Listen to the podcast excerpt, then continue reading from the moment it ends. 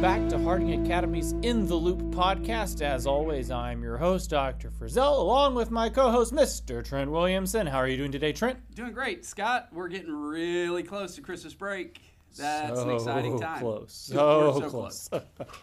well, we've got a lot of exciting stuff going on, but first, let's get started with our good news of the week, Trent. Well, it's really kind of just a, um, a reflection on all the things we invited you to last week. Uh, the chorus concert, uh, I don't know if you had the chance to attend that. It was an amazing uh, event. Uh, we have eight middle school choral singers, and they put on an incredible show. Mr. Brandon did a great job.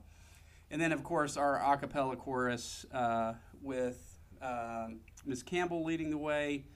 It was just a great night. So that was a lot of fun. And then um, on Thursday morning, I had the chance to have breakfast with Santa. Oh, wow.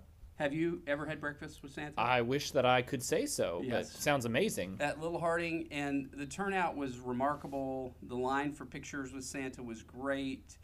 And I think the thing I loved most is just kind of walking around the room and seeing families interact together, mm-hmm. who really their common thread is their kids are at Little Harding. and that's the kind of community we like to to uh, have around here. So it, that was a lot of fun. Santa did a great job. Had a long morning. Yeah. A lot of people sitting in his lap, some crying, some Oh. not so happy to see him Yep, yep but that it was happens. a great event. Um, and then, of course, last uh, Friday we had our Christmas sing along, and that's always a special event. And then on Saturday, uh, our bands, as always, just performed incredibly. Uh, following our, our pottery sale, um, it's just a time of the year when the good news for me is just reminders of the work that our teachers put in, uh, the work that various people put in to support these programs, and the excellence in which uh, they do their craft. And so I'm going to say that's our good news for the week. Just being able to, to gather together as a community and to hear these unique talents and abilities of these kids, it's just amazing. It's a lot of fun. That is indeed some great news. So, our main topic for today, we're going to be talking about uh, our goals for our strategic planning process. But before we get there, here's our student spotlight of the week. Hello, everyone, and welcome back to our student spotlight of the week. This week, we're here with senior Amelia Terry. Amelia, can you tell us how long you've been at Harding and who your favorite teacher is? Hello, I've been here at Harding for 15 years now. And if I had to say my favorite teacher throughout all those years, I'd say Miss Atkins. I had her in fourth grade. All right, and Amelia, can you tell us a little bit about why Ms. Atkins was so amazing? In the class, she used to read us like Junie B. Jones books. And for each character, she had different voices. So for me, that was like everything. And it didn't feel like school, it just felt like like something I wanted to do and just be there for. Also, do you have a favorite Harding memory?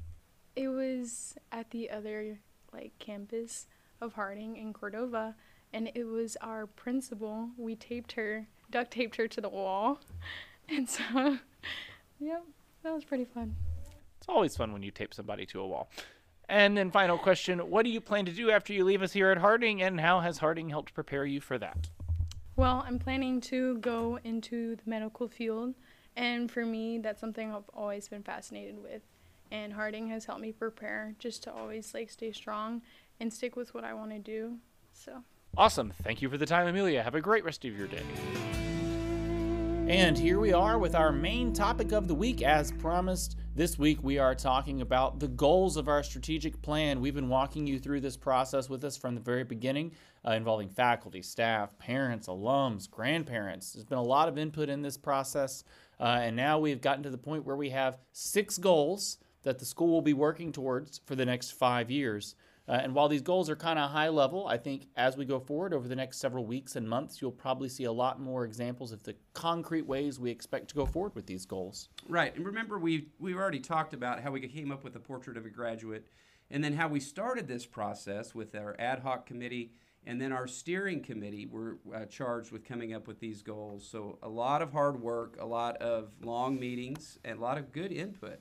Uh, got us to this point. So we, I really feel good that these are collaborative goals. These are goals that are the result of a lot of people's input, not just you and I sitting around saying, "Hey, what should our goals be for the next five years?" Which I'm very excited about. Right, and I think as we go through these over the next, you know, eight eight minutes or so, we're going to see uh, that these are reflective of a lot of the concerns we saw in the parent survey. A lot of the things that people highlighted as really good things, like it's it's really nice to see how all this all blends together so it is. well. It's amazing to see how the input that we've uh, asked for and received meshes perfectly with where we have even started in some cases trying to improve some things, but some goals and some targets that we have to reach for the next five years. All right, so here we go. I'm going to read three of the goals. We'll give you some more info on them, and then we'll read the other three. So we've got number one help all students thrive through individualized learning in a transformative college preparatory school environment. Goal number two develop a consistent and competitive athletic experience that teaches discipleship through sports. And goal three, build a supportive community by expanding our engagement with current families, alumni, and city partners. Those are three real big goals, but I mean, it's five years worth of work right there. Five years work worth the work right there, and we've got three more. So we've got six goals total. These are the first three. I love how these three really hit on, um, I think, three important facets of our school community. Academics, um, the very first goal is that we want this place to be a transformative educational experience. Um, and I love the, the term individualized learning, right? So it's not one size fits all. Um, it's it's a, a unique approach to educating uh, all of our students at a college preparatory level. So we want to push our students. Uh, the second one talks about having a quality athletic experience. And so athletics is such an important part of our school community. We understand that. And we understand that it is just a vibrant part of who we are as a school. So we want it to, to improve. We want those experiences to improve.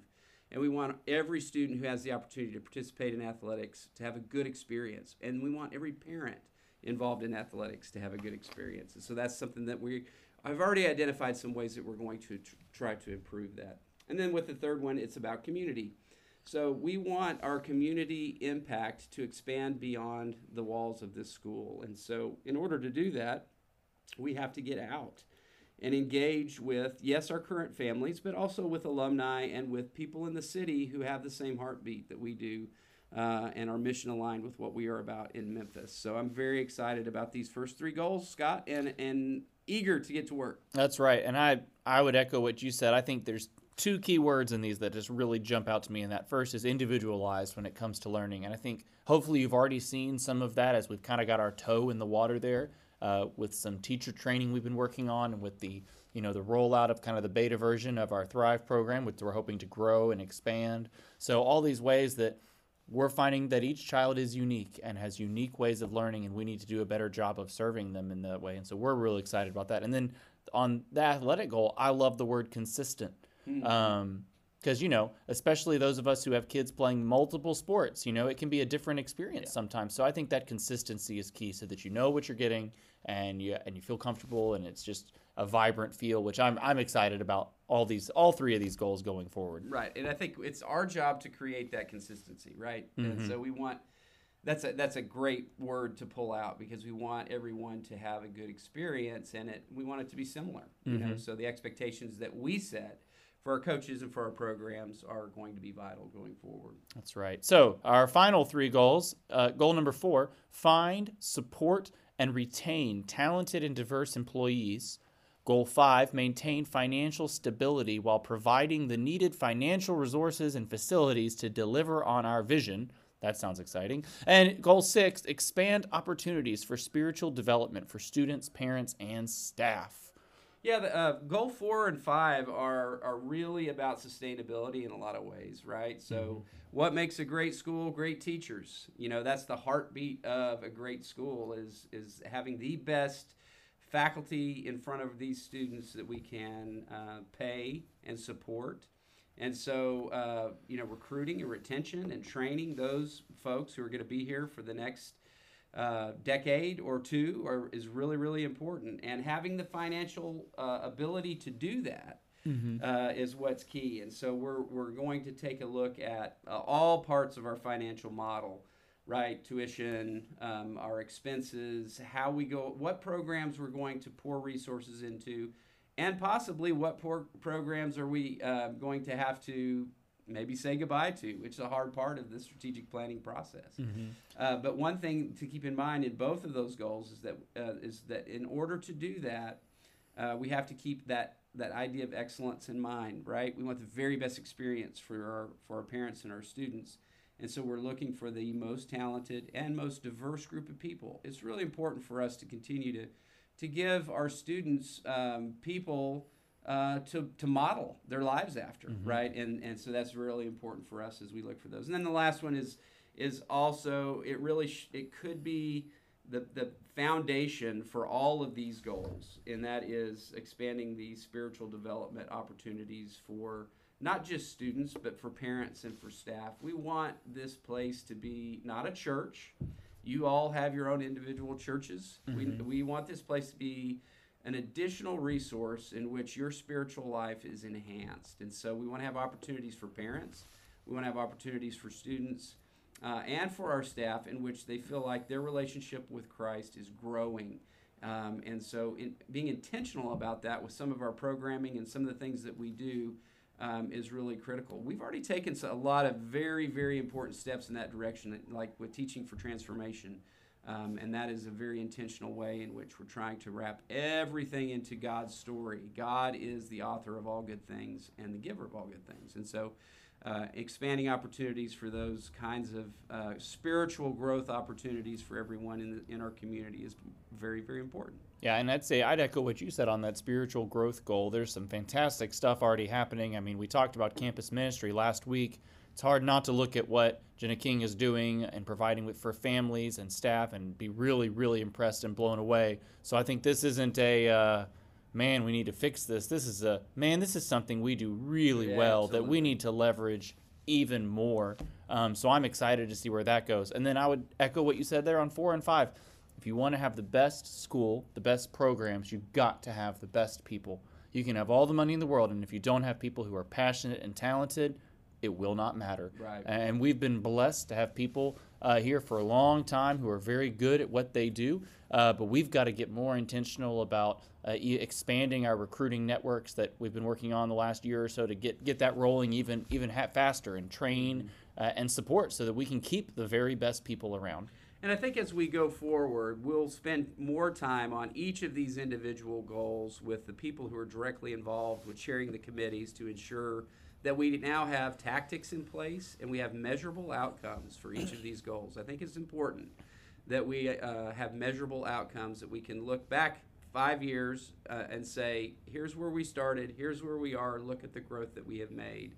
Um, and so I'm looking forward to the future to be able to kind of flesh each of these things out as we go throughout the spring uh, with those people who are most directly involved in ensuring uh, that we have a plan in place. That's right. So that's a good a good look ahead down the road, right? These goals they're about to be handed off to goal committees whose job is to flesh them out and to make sure that they're measurable so that, you know, in one year we can look at a checklist and say, how are we doing? Are we making progress or do we need to hit the gas a little harder on this uh, to make sure that we're actually working towards these and then in 5 years we look back and we say, yeah, Yep. we did that. Uh, so we're excited for you to be on that journey with us as well, and we're we'll be excited to share even more of that information, and you'll you'll see some of it, no doubt, in initiatives that get rolling as as we move further down this road. So now we're gonna dive into our faculty spotlight of the week. Here we go. All right, we're here with our faculty spotlight of the week with Charli Gonder. So Charli, can you tell us a little bit about what you do here at Harding? Yes, I teach AP Language and Composition to juniors, and I am an instructional coach for teachers grades 6 through 12.